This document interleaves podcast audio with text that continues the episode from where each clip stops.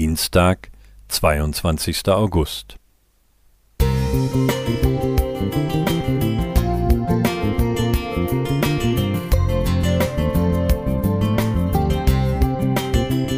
Ein kleiner Lichtblick für den Tag.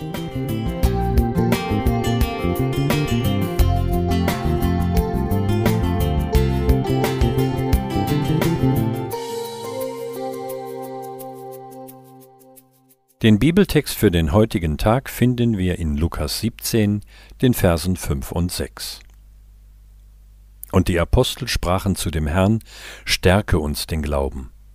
Der Herr aber sprach, Wenn ihr Glauben hättet wie ein Senfkorn, würdet ihr zu diesem Maulbeerbaum sagen, Reiß dich aus und verpflanze dich ins Meer, und er würde euch gehorsam sein. Der Schauplatz eine Motorradwerkstätte. Der Lehrling stellt sich vor seinem Chef auf und fragt Meister, was ist eigentlich das Drehmoment? Der beginnt über Kolben und Kurbelwelle, Kraft und Newtonmeter zu referieren. Doch der Blick des jungen Mannes verrät, dass er nur Bahnhof versteht. Da kommt dem Meister die geniale Idee, den Sachverhalt in einem Fahrversuch zu erklären. Er schiebt ein muskulöses Motorrad herbei und lässt den Lehrling mit den Worten aufsitzen Der Apparat hat 1700 Kubik und 150 Newtonmeter knapp über Standgas, also nicht zu viel Gas geben.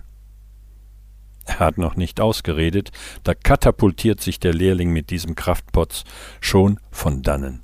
Und der Meister kann nur noch nachschreien Siehst du, Junge, das ist das Drehmoment. Das Drehmoment als Kenngröße für die Dynamik eines Motors.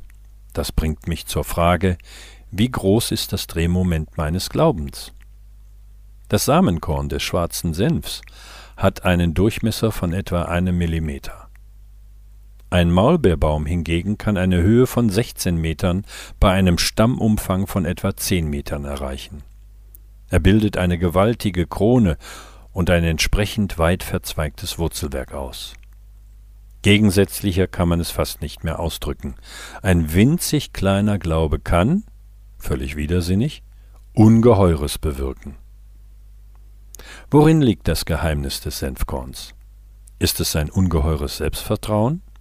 Weiß es genau, dass es das Zeug zu etwas ganz Großem hat? Dass in seinem Genen der Bauplatz zu einem drei Meter hohen Strauch schlummert?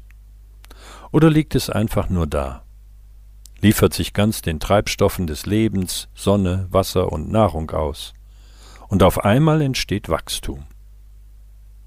Möchtest auch du mit Gott und für seine Sache Bäume ausreißen? Dann akzeptiere deine Winzigkeit und lass ihn Herr deines Lebens sein.